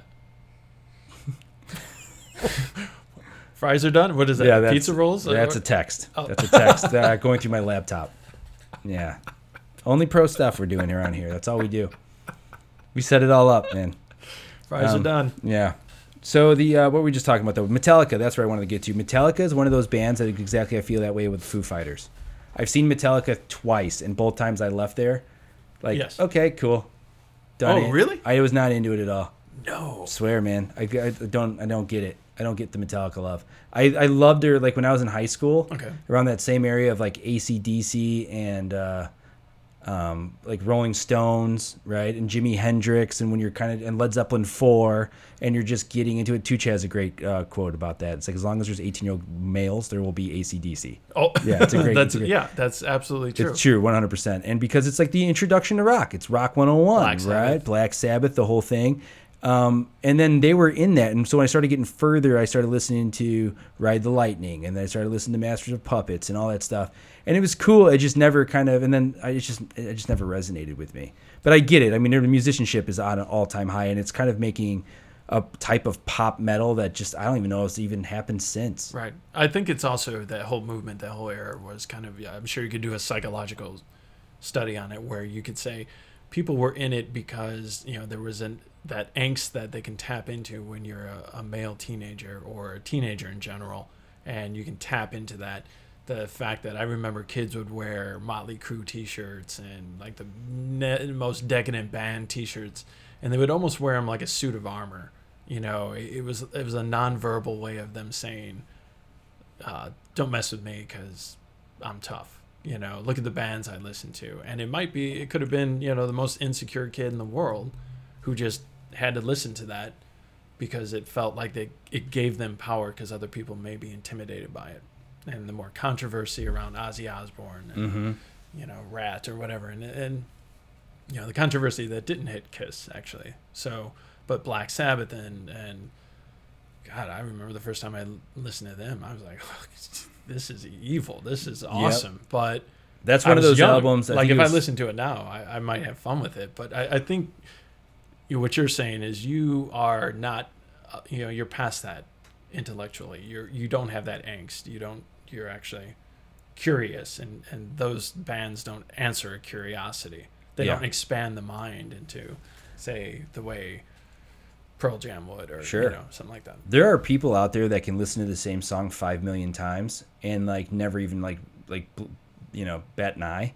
Like, there's people that can do that. Um, and, like... for me, I need to constantly be stimulated in a new way to okay. be to be yeah. able to enjoy it the same way I did when I first listened to it. Okay. So like with A C D C, I can't like it feels like an era of my life. Maybe if I saw them, it'd be kind of cool, and that might make me come back and listen to them. But there, I have an expiration date, so I don't want to say that like it's my it's my problems that I'm dealing with when it comes to being critical about music. People listening who don't care about music that much should not feel like I'm talking down to you or like I'm being an asshole. So you're I the really, only, I really don't want to come off that way because I do appreciate all the levels of music, even though I don't respect it. So you, you're the guy in the front row at every concert that wears a T-shirt that just says, it's not you, it's me. yeah, yeah. Okay. Maloney has a great story of some guy at a concert. Uh, the band came out and he just flicked off the band the entire time. Yeah, that's great. That's great. Yeah, like I don't have. And he had like a huge like punk rock. Uh, what do they call that thing? What do they What do they call it? Where they cut it in one end? It's like really tall. What are the, Jesus, mohawk, mohawk. Okay. Mohawk. Yeah, but he's into that. And like it's funny because you talk about symbolism with bands. It made me think of that like late seventies New York punk era. Yeah. Where it's like they were using the Nazi flag as yeah. like their like a rallying cry, and like I was reading a book called Please Kill Me where they tried to explain that. It's like an oral history of that punk time. I still don't understand it, but that's so funny how like we're talking about using symbols the right way, but there's a symbol over there where it's like it just epitomized that like we're gonna get into a, a alley fight, right? You yeah. know, like well, it didn't make the, any. You're sense. Picking a fight, yeah. yeah. The same thing that you know those guys in Charlottesville were doing. They're they're looking to pick a fight, and those symbols mean a hell of a lot. I mean, it's it's surprising when Kiss goes to Germany, they cannot use those S's. The S's have to be rounded because it's illegal to reference any kind of Nazi uh, coincidence hmm. or not. Which so they Kiss claim is bringing the double S S on their their their uh, their brand, their title. It's ironic because three of the members are Jewish. Three of the original members are Jewish. Wow. So uh, yeah, until I learned that, I didn't know that. You know, I was a kid. I didn't know that. Once I learned that, I was like, oh, that's, you know, they claim that it's coincidental, but I don't know. Hmm. Like, come on. But Uh, yeah, when they go to Germany, it has to be a rounded S. And if you look at that stage, it sucks. The big Kiss logo with a rounded S is terrible. It's terrible. Hmm. It just doesn't have that impact. I'll have to look that up when, we're, when we wrap up here. Yeah, yeah. Because that'd be interesting to see. So is there anything else going on locally that you're kind of into? Is there any kind of like... Uh, I know we've we've kind of gone all across the uh, border here when it comes to marketing and bands and music and stuff, but is there anything going on that... Uh, oh, your Dodgers were in the World Series. Yeah, that was... Yeah.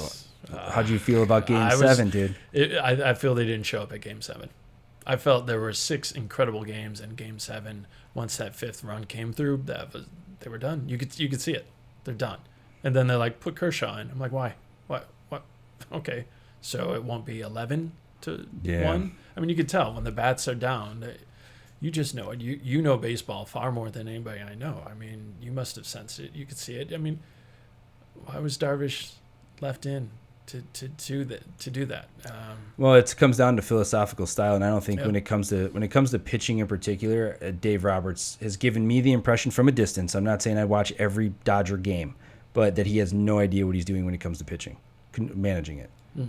And that's okay. I mean, th- we all have our weaknesses and strengths, right? And he's probably really good at like understanding small ball and moving runners over. Not that they practice that too much on the Dodgers, because I mean, all those guys are like Jock Peterson. I don't never took a swing. ninety-two guys on base in, in Game Seven. Yeah, I mean, yeah. Maybe he's a good manager of people. Maybe that's it. But like, I think I, he's a good manager. If it's not broke, don't fix it. Yeah. And he's a stickler for that. When they went through that losing streak, uh, he didn't change a thing. You know, and and. It, they came out of it, and I think that's what he believes. I mean, he was part of the what do they call the the idiots and mm-hmm. the oh four Red Sox. He was part of that, right? So the Jack Daniels, the shot before yeah, uh, before they went on their run, exactly. Uh, and lore and bringing this back to your topic on the show, uh, I've been a Dodgers fan since I was seven. Like I said, uh, again, it's that branding. There's something about that that caught my eye. It was my first Little League team, so I paid attention to them. But that Dodgers logo. The history, Jackie Robinson, Sandy Koufax, Branch Rickey. The fact that the, they, I believe, should be America's team. If there is an America's team for baseball, a lot of people like to say it's the Cubs. I would say no. It's how could you say that when the Dodgers were the first to integrate? Hmm. How could you possibly call any other team America's team? But well, I, anytime that we're going to still be thinking about the the nationalism of winning a, the biggest war in the mankind of like we did when it comes to World right. War Two. We're going to put those people on pedestals that are like the Yankees and the Cowboys who can combine that that that, that mixture of fielding super good teams and winning championships and looking good doing it. Right. So until like we that that's like embedded in our Americanism, you know what I'm saying? Uh, I, I still believe that uh, Denver and Tampa Bay with those weak orange and and and blue colors until they changed it, they were never going to win a Super Bowl. No way. They changed their color and their logo and it got aggressive. They win Super Bowls. There's been a real uh, revitalization of some of these ugly uniforms. Yeah. yeah. Oh, yeah. Tampa Bay's one of them. Like Diamondbacks those, are what terrible. Are they, like, you look at what they're doing, and you're just like, why are you got a? Why do you have a two-toned hat? Why are you doing that? Like who? Who? Like what rappers wearing two-toned hats? You know? I don't know. I don't know. Um, it's just interesting the Dodgers stuff because you've been a Dodgers fan. Uh, since I've known you, of course, and you said that you you were as a kid, but it's interesting because we both had a love for Vin Scully. Yes. Um, we both appreciate. I appreciate the Dodgers lore. I think the only thing I really have to hold against them is that they beat up my White Sox in fifty-nine, but I right. wasn't around for that, so I really had right. no emotional tie. Um, but it's just an interesting history for a franchise, especially one that's kind of embedded. Like people don't realize it's the third oldest stadium in baseball at this yeah. point, which is crazy to that's think about. That's insane. I mean, that, that's know? more of a criticism of. of the ownership and and the, my wife know. is so funny talking about Dodger Stadium. We went there last year. Right. You remember that for our honeymoon, and uh, she thinks it's the biggest dump she's ever walked wow. into. She and then she'll say that like because the the seats are like yellow and they're that like light blue, and then that center field background yeah. is just like there's speakers and it looks like they just throw a bunch of shit they didn't want back there. You know what I'm saying? And the weird lights that go on when there's a home run. Yeah, it's like it's like flashing. You just see some guy with the light switch going yeah. up and down, yeah. and that's it. Yeah, it's like they're sitting under a shed roof. Right. You know, it's like it's not the greatest thing in the world, no. but dude, the four stories behind home plate okay. is impressive. Okay, that was really cool about the stadium. Worst hot dog I've ever had, Dodger dog. Um, Blasphemy. That. That dude, it was unedible, and I could eat anything, Martin. I literally pride myself in not being picky. I could eat anything. I had to put it away. I had to throw it away. Wow. Yeah, it's brutal. It was like this. Uh, so I got it in the seventh inning. That doesn't help, right? So uh, maybe if it would have been like first inning Dodger dog, I were talking about a different one here. So let me. Let me let me at least apologize to the Dodger Stadium staff that it's, it might have been just a timing. Dog. Yeah, yeah, okay. yeah. But we went like we went to like this uh, Mexican restaurant right before because it's Fourth Street is supposed to be like this big thing. So we went there in L A. So I was stuffed, you know. So I was like, but I gotta eat out Dodger dog. Forced one down in the seventh inning. I was like, enough. I can't do it.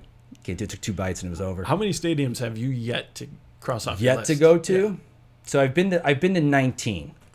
So I don't know what that is. It's like I'm, I'd have to do like a survey to see exactly which ones. Okay. Is there anything on your list that you need to go to yet? Yeah. Well, the tough ones now are like the West Coast. So like the ones that aren't on like, because like Oakland and San Francisco is pretty cool because you can knock two out in one time, mm-hmm. and then maybe Seattle if you get crazy. I've been there. I would love to go there. Okay. Um, I haven't been there yet, but the uh, but like Arizona and Colorado, there's nothing else around there. So you've literally either got to go there and spend time in those cities, or you've got to kind of make it a stop and then get back on a plane or get in the car to go to another one if you're doing a baseball trip. Yeah, that's true. The only so other it's reason tough. Yeah, and in training camp, it's not open. So, not open, yeah. So you're missing it there, too. And yeah. you might be able to catch an exhibition game, possibly, but uh, yeah, um, that's not the same. Everybody knows that. You know, come on. come on. Well, hey, buddy, come on, buddy. Come on, buddy, come on. yeah. But, yeah, no, I think out of my favorites, uh, since you've asked. Oh, say, Alan, what are your favorites from your experience? Josh, what's my line? Okay. uh, hey, Alan. Um, but yeah, no. Uh, Boston by far is my favorite, and then Fenway City Field. Park? City Field is the most uh, modern one that I enjoyed. Really? Yeah. Better than uh, Baltimore or uh, San haven't Francisco? Been to Baltimore and haven't okay. been to San Francisco. San Francisco so destroys everything, I guess. I, dude, it looks San beautiful. I've seen pictures. And Pittsburgh. Pittsburgh. Yeah, P N C Park. Right? I've been to Pittsburgh. Okay, that's a really cool one. They have a steakhouse underneath center field. Hmm, like a four-star linen tablecloth steakhouse. No way. So I guess you can eat steak while you go, what, nineteen years without your team going to a playoff appearance? But that made me think of Toronto Skydome when they have the hotel windows in the center field. And, like, every once in a while, they catch people banging up there. They really do. It's a real. That's a true no, story. Come on. Yeah, dude. There's times where, like, security has to go to the hotel room because the glass is literally, like, there's, like, twenty rooms up there. The glass is into the outfield. Well, that has to be intentional because there's no way a couple is oh, not yeah. surprised. Like, oh, my God. There's oh, a we're at a stadium? thirty thousand people might be watching. forty thousand. Meanwhile, they open it up. They see the couple. And then there's also a lighting man, a guy yeah. with a boom mic, a guy reading the script. It's Josh and me. It's Local two nineten's next production. Local two nineteen presents yeah. After Dark. Uh, but they've been doing that. It's been a weird like trend in baseball is that go, they go Blue to Jays. Like the. Uh, there we go. Rephrase that. There's other people in the room. It's not just us two. Yeah, yeah, yeah. That's so funny. Oh. Those road trips, man. Oh, um, man.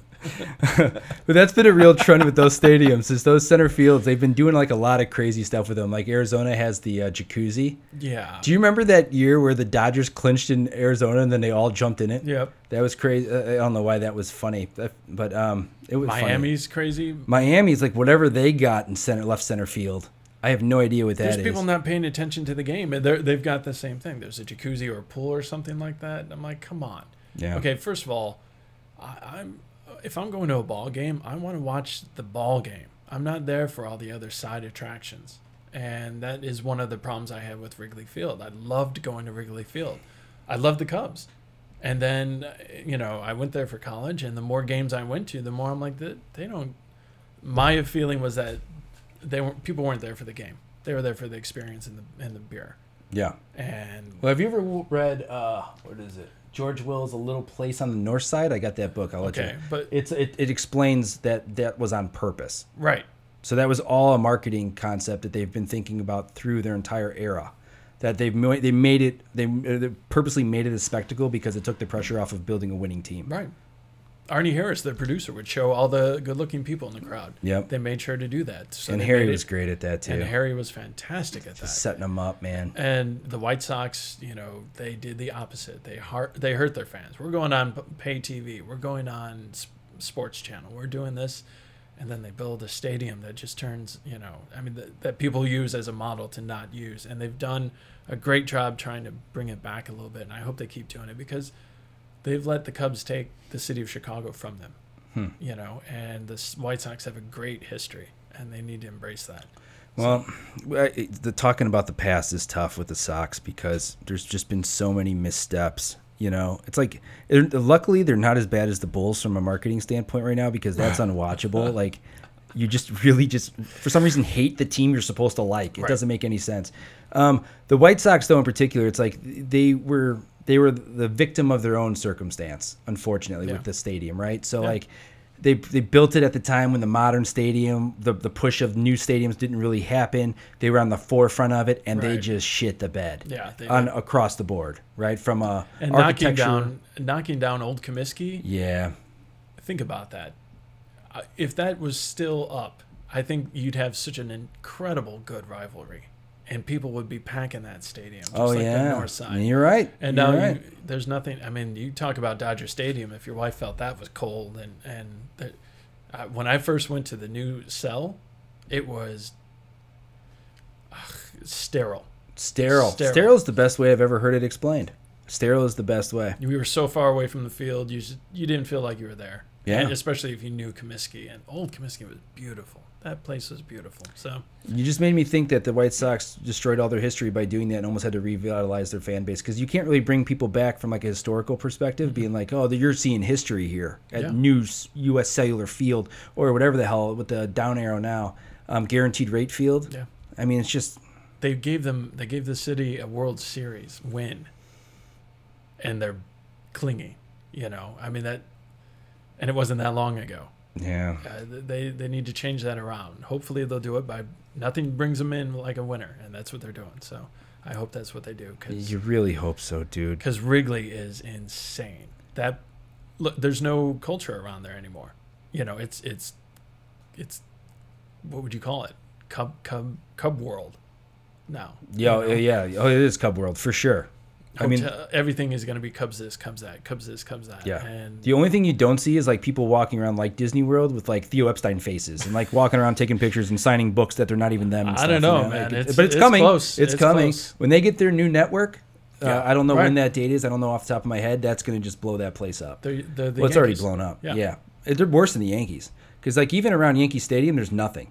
Okay. They've got everything. They've yeah. got hotels. They've got parking lots. It's brilliant moves, dude. There's there's so many smart people at the it's top smart. of that yeah, organization the Ricketts are doing right a now. good job. They're they're it's it's their world. Yep. Yeah. Yeah. Interestingly though, I think that they're not. They are. They I, I could give them a little criticism right now. The Cubs. Go ahead. I think. I'm it, sure they're listening. I'm sure they are too. They really care about what I think. Theo's on on the phone right now, waiting for it. Um. It's the. Uh, It's it's really the roster. I just, I just think they went a year without addressing the bullpen. They should have addressed it the year before. And I think they're making some moves when it comes to the bench coaches and stuff. It mm-hmm. seems a little bit more um, a position. It's not a very big position of power no. that you would think a team coming off of a World Series would have. Right. I think you know? uh, a big mistake they, they made was keeping Schwarber. Yeah. He belongs in the American League. Yeah. He's built for the American League. He is a D H if I've ever seen a D H. He cannot field well, and he's improved, mm-hmm. but he still messes up. They held on to him because he's a fan favorite, you know. He has such a great World him. Series. And you're like, yeah, but it, the smart thing to do is play the man while he's hot. Trade him while he's hot. And they didn't. They sat on it. Mm-hmm. So you got blanked. I mean, they, they won one game against the Dodgers, but they were embarrassed like the Mets embarrassed them two seasons prior. Yeah. I mean, they didn't show up. So it is a good atmosphere in baseball right now, Wrigley Field. It is cool. I uh, Amber and I had a chance to go this year and the year before a couple times, and uh, yeah, it's like there's the people are into the game now. Like I feel like in the past it was just like it was really like an amateur hour. Yeah, people are actually there to watch the game now, and they're there before the first pitch, more so than it used to be. You know, like they're actually they do care. Okay. Yeah, and like even I, I know I I know I mentioned I don't want White Sox fans to feel like I'm turning on the team.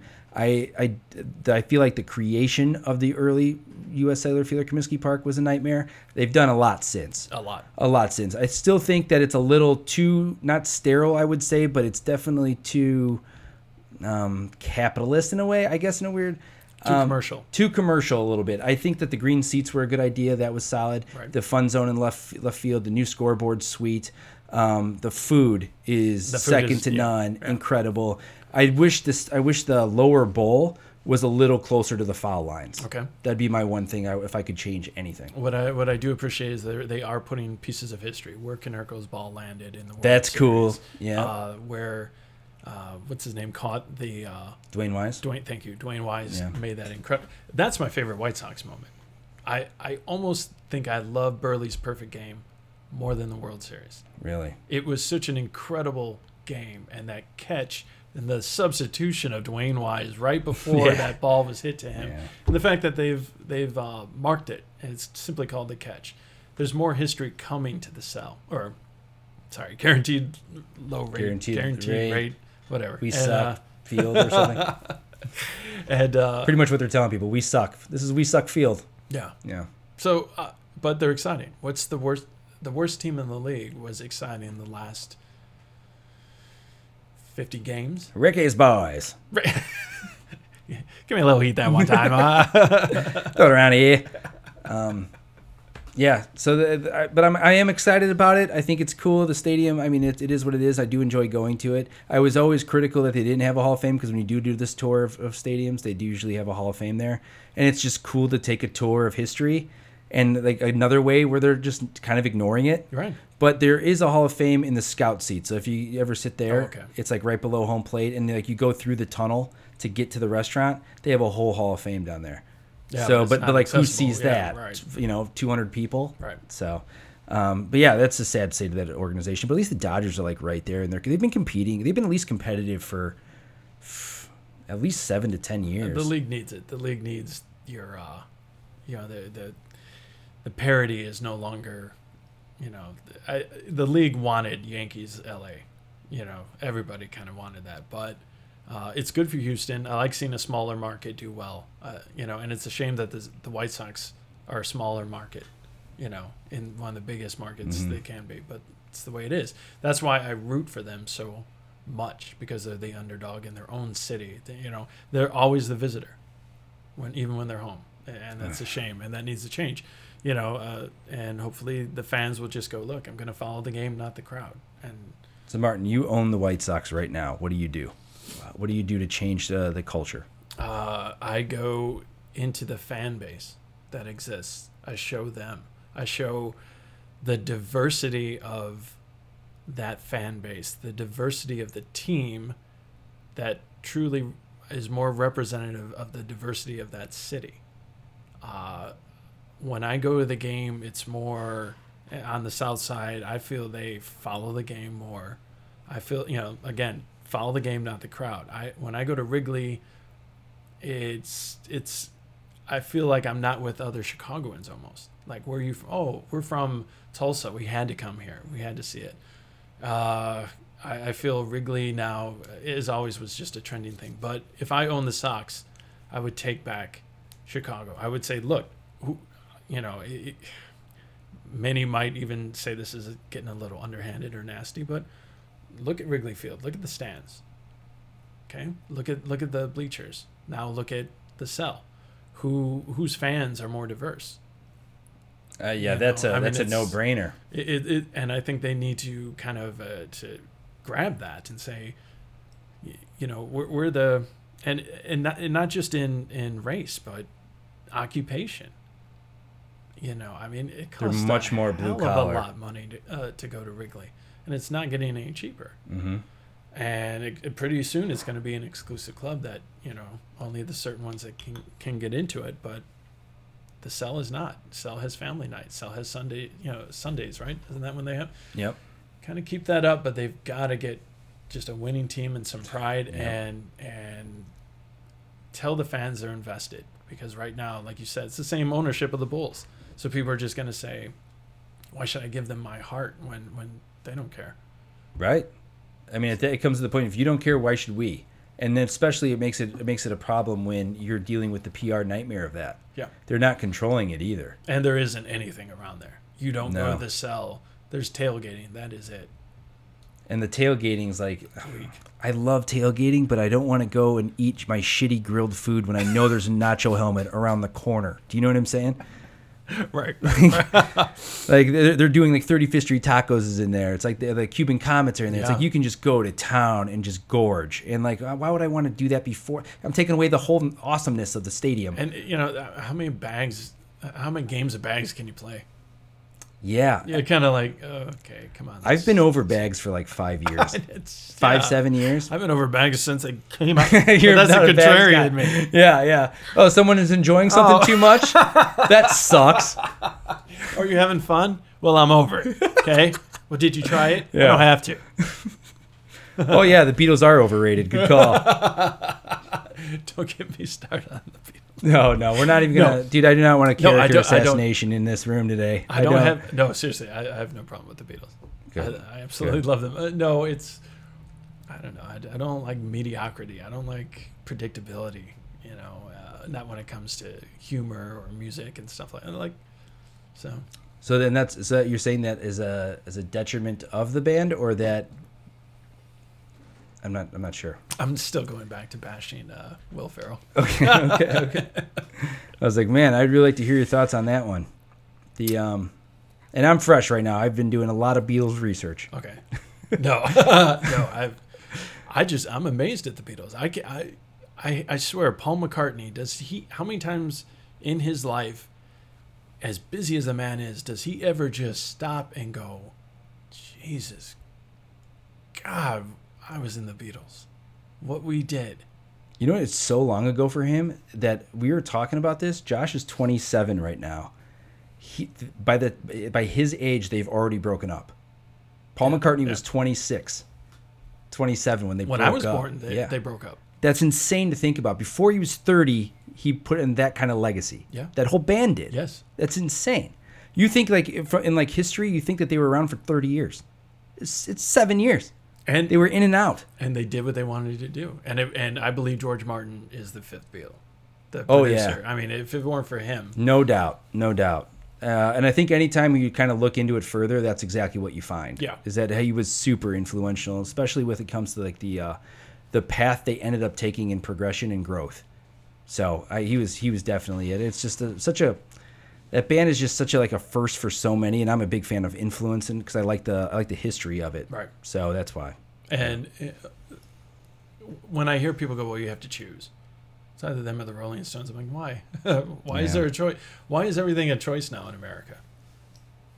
Why? Yeah. I mean, when I was growing up, the Cubs Sox rivalry, yeah, it was there, but it wasn't ugly. Now it's it's killer, dude. It's just kind of disgusting. You know, you're like. I'm with you, man. These are a bunch of millionaires. At the bottom line, there are a bunch of millionaires that really yep. don't care. I mean, you think Jose Quintana, you know, went through some soul searching as he was putting on, you know, taking off the socks and putting on the Northsiders uniform? No.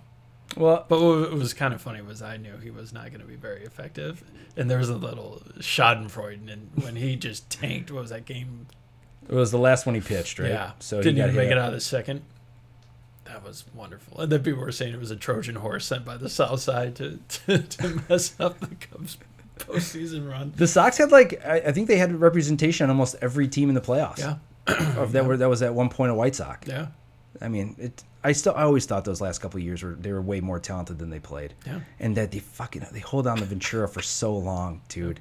Yeah, they, they, they they held on to him for two more years than they needed to. Yes. Yeah. But that's that's classic White Sox, you know. Well, that's right, because we'll get um, Joe. We'll get Joe from the Yankees, from the Bronx now. Oh, Girardi. Yeah.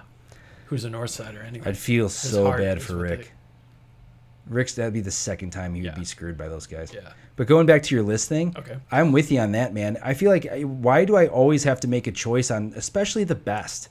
Right. It It's like so infuriating, because like even when you're halfway into the conversation, you realize that you're shitting on the second best of all time. Yeah. yeah. You know, and you're like, wait a minute, why? That's that's like, why am I, like the LeBron James, Steph Curry conversation yeah. that happens a lot in basketball. It's like right. fodder for it, right? Yeah. It's like, we got to say why LeBron James isn't great er than Michael Jordan. I'll go back to the Jordan comment because it's even better. The Jordan, the Jordan, uh, LeBron, because Jordan never left the Bulls. And also, it's like, but why are we shitting on the other guy who's like, literally, th- this is his era? Right. Why does he have to be Jordan? Jordan wasn't Magic Johnson. No. Right? Jordan wasn't Wilt Chamberlain. So no. why? And I'm sure he dealt with that comparison in the nineties. It, it always happens. It and, always happens. But it just dude. seems so heated now with social media. But it, it's unnecessary. Like, uh, you love Pearl Jam. Does that mean I have to say, well, there were no Nirvana? No, no I just go, okay, good. Why do you love Pearl Jam? Okay, cool. All right. I, I don't understand why people have to just, it, it's it goes back to that so-and-so sucks. This sucks. That sucks. You know, yeah. like, like okay, I'm guilty of year, it. I'm guilty of it at times, dude. Dodgers suck because they lost game seven, you know, last year. Indians suck because they lost game seven of the World Series. I, no, they don't suck. Yeah. You know, as, uh, and the worst is when you hear from from people whose teams do suck. Like when you're a Bears fan. Dude, they suck. No, they don't. We suck. Okay? We suck. Yeah. And luckily for that, that's at least been at least watchable this year. I just thank God for the Browns. Because yeah, if yeah. it weren't for the they Browns. Set the standard so low. If it weren't for the Cleveland Browns, everybody would go, well, at least we're not the Bears. How can a team be that bad? How can they be a... I'm surprised their franchise license hasn't been revoked. Yeah, like they're terrible. Think, man, that's just such a sad thing, especially when you're a fan of that city. That's brutal. Like at least they got the Indians had some success. The Cavs won a won a you know yeah. N B A Finals. They've been in it for every year it seems like. But damn, dude, that sucks. Everything they do is wrong. And no matter Everything. what pick they make, no matter how surefire it's going to be, just nope, it's not going to happen nope, for them. Nope, no, they're jinxed. They're cursed. They do have the Rock and Roll Hall of Fame, though. They'll always have the Rock and Roll Hall of Fame. Yeah, that, that brings in a lot of people, I'm sure. Northwest Indiana, we have a bigger population than Cleveland. Really? Yeah. We're bigger than Cleveland or Cincinnati. Wow. It's one of the things so, I try yeah, to... It's a lot to, to take in. Yeah, it's one of the marketing aspects I try to express to people in the city of Chicago about the station we worked at. You know, you have a collective audience that... listens, uh, invest in them. You know, people, so many people in Chicago, for good or for bad, either don't think about Northwest Indiana, or if they do, they assume that, seriously, that it's farmland once you get across the Borman. And that's not true at all. And once they find out, I mean, you see it. Your your neighborhood is blowing up here. The smart people are, are making the move to Northwest mm-hmm. Indiana, but uh, culturally, I would say no. And uh, Rob Earnshaw, who, who works for... Uh, the Times, had a great quote, and uh, I think Local two one nine might uh, fit this description, but he said Northwest Indiana to Chicago should be what Brooklyn is to Man- Oops. Brooklyn is to Manhattan. Yeah. And that is a center of culture and arts and craft beer and uh, residents and kind of just this hip, cool place to live an hour away from one of the greatest cities in the world. And for some reason, there's kind of this older generation kind of um, resentment toward the city, which I don't understand at all. And I'll never get that. You know, the people that decide, well, I'm a Colt fan. Uh, and I'm like, okay, well, that's fine. But why? Well, I'm not in Chicago. I'm in Indiana. Yeah, yeah but we yeah. grew up with the Bears. Okay, that's our team, too. Yeah. No, it's not. Chicago sucks. Again, Chicago sucks. No, it doesn't. Okay. Yeah, yeah. You know, and... Uh, So I think there's a lot of potential. Bringing it all the way back to four hours ago when we started this conversation of Local two one nine, there's so much potential here now. And I think you're tapping in right at the the, the exact right time, and you're the exact right people to do it.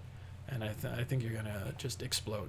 And I think within a year from now, you'll be turning people away from your podcast politely, you know, or trying to line it up. Uh, Josh will have Emmys, you know, and, and man, so. I will cry at that speech. It's been a long time since I've cried. I will cry at your Emmy speech, Josh. make sure, make sure when you're on camera though, you do show that Darth Vader tattoo at all times. Mm-hmm. Yeah, he's actually getting the Local two one nine tattoo. See, that's pretty sweet. Yeah, yeah, we've got it. So we're. Uh, I mentioned this in an earlier podcast, but if there's any tattoo artists that would like a little free pub to tattoo my boy here. God, we're there's gonna, so many around here too. Oh yeah, we're going to be uh, so we want to we want to film know. it as a promo. Nice. Okay. For the release in March, and so he's going to be he's he's he's uh, said that he wants to get the Local two one nine tat. Where's that going, dude? Have you decided? Uh, I was thinking like right on the side of the face. Oh, oh, oh, good. Okay. Yeah. Yeah. No. Uh, either either on this leg or on this arm. Okay. One of the two. Yeah. That that's that's see that you know you you're doing something right when people are. Getting ink. Hey, it ain't me, man. It's just, he's he's just as part of this as much as I am. I mean, he's been like literally, like I said, he's been the number two guy, dude. Like he's been um, really adding in a lot of stuff, and it's been awesome. And plus, we're related uh, we through family.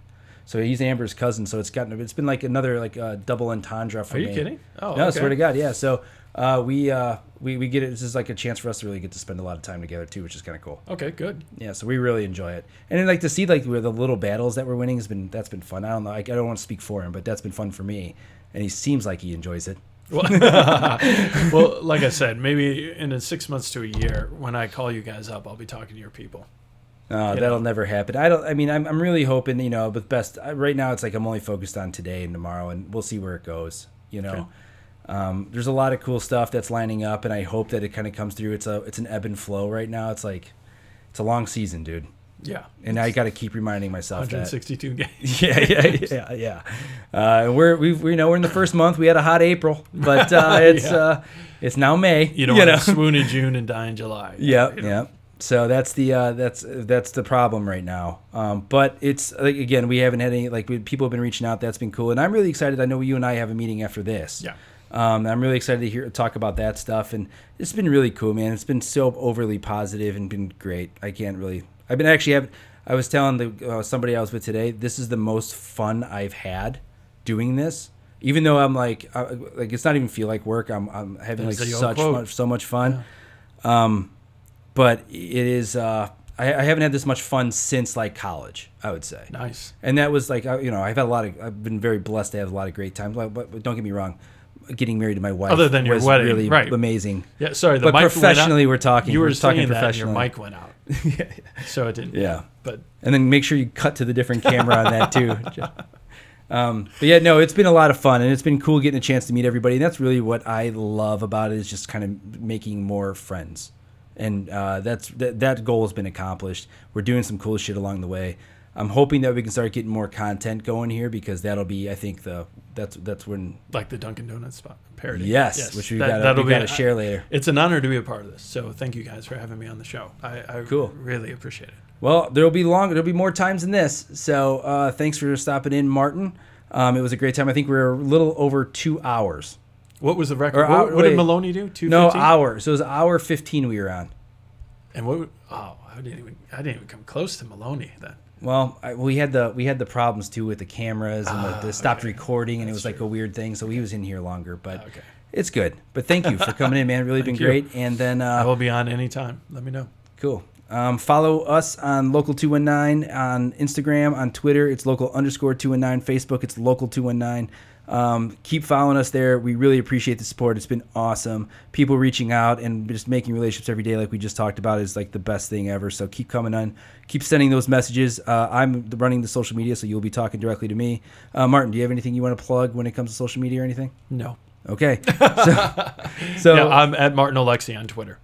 Okay, cool. And check it out. He's an awesome guy. And uh, thanks for coming in again. And then uh, we'll be back at it Sunday with another version of According to Alan. And uh, have a great week.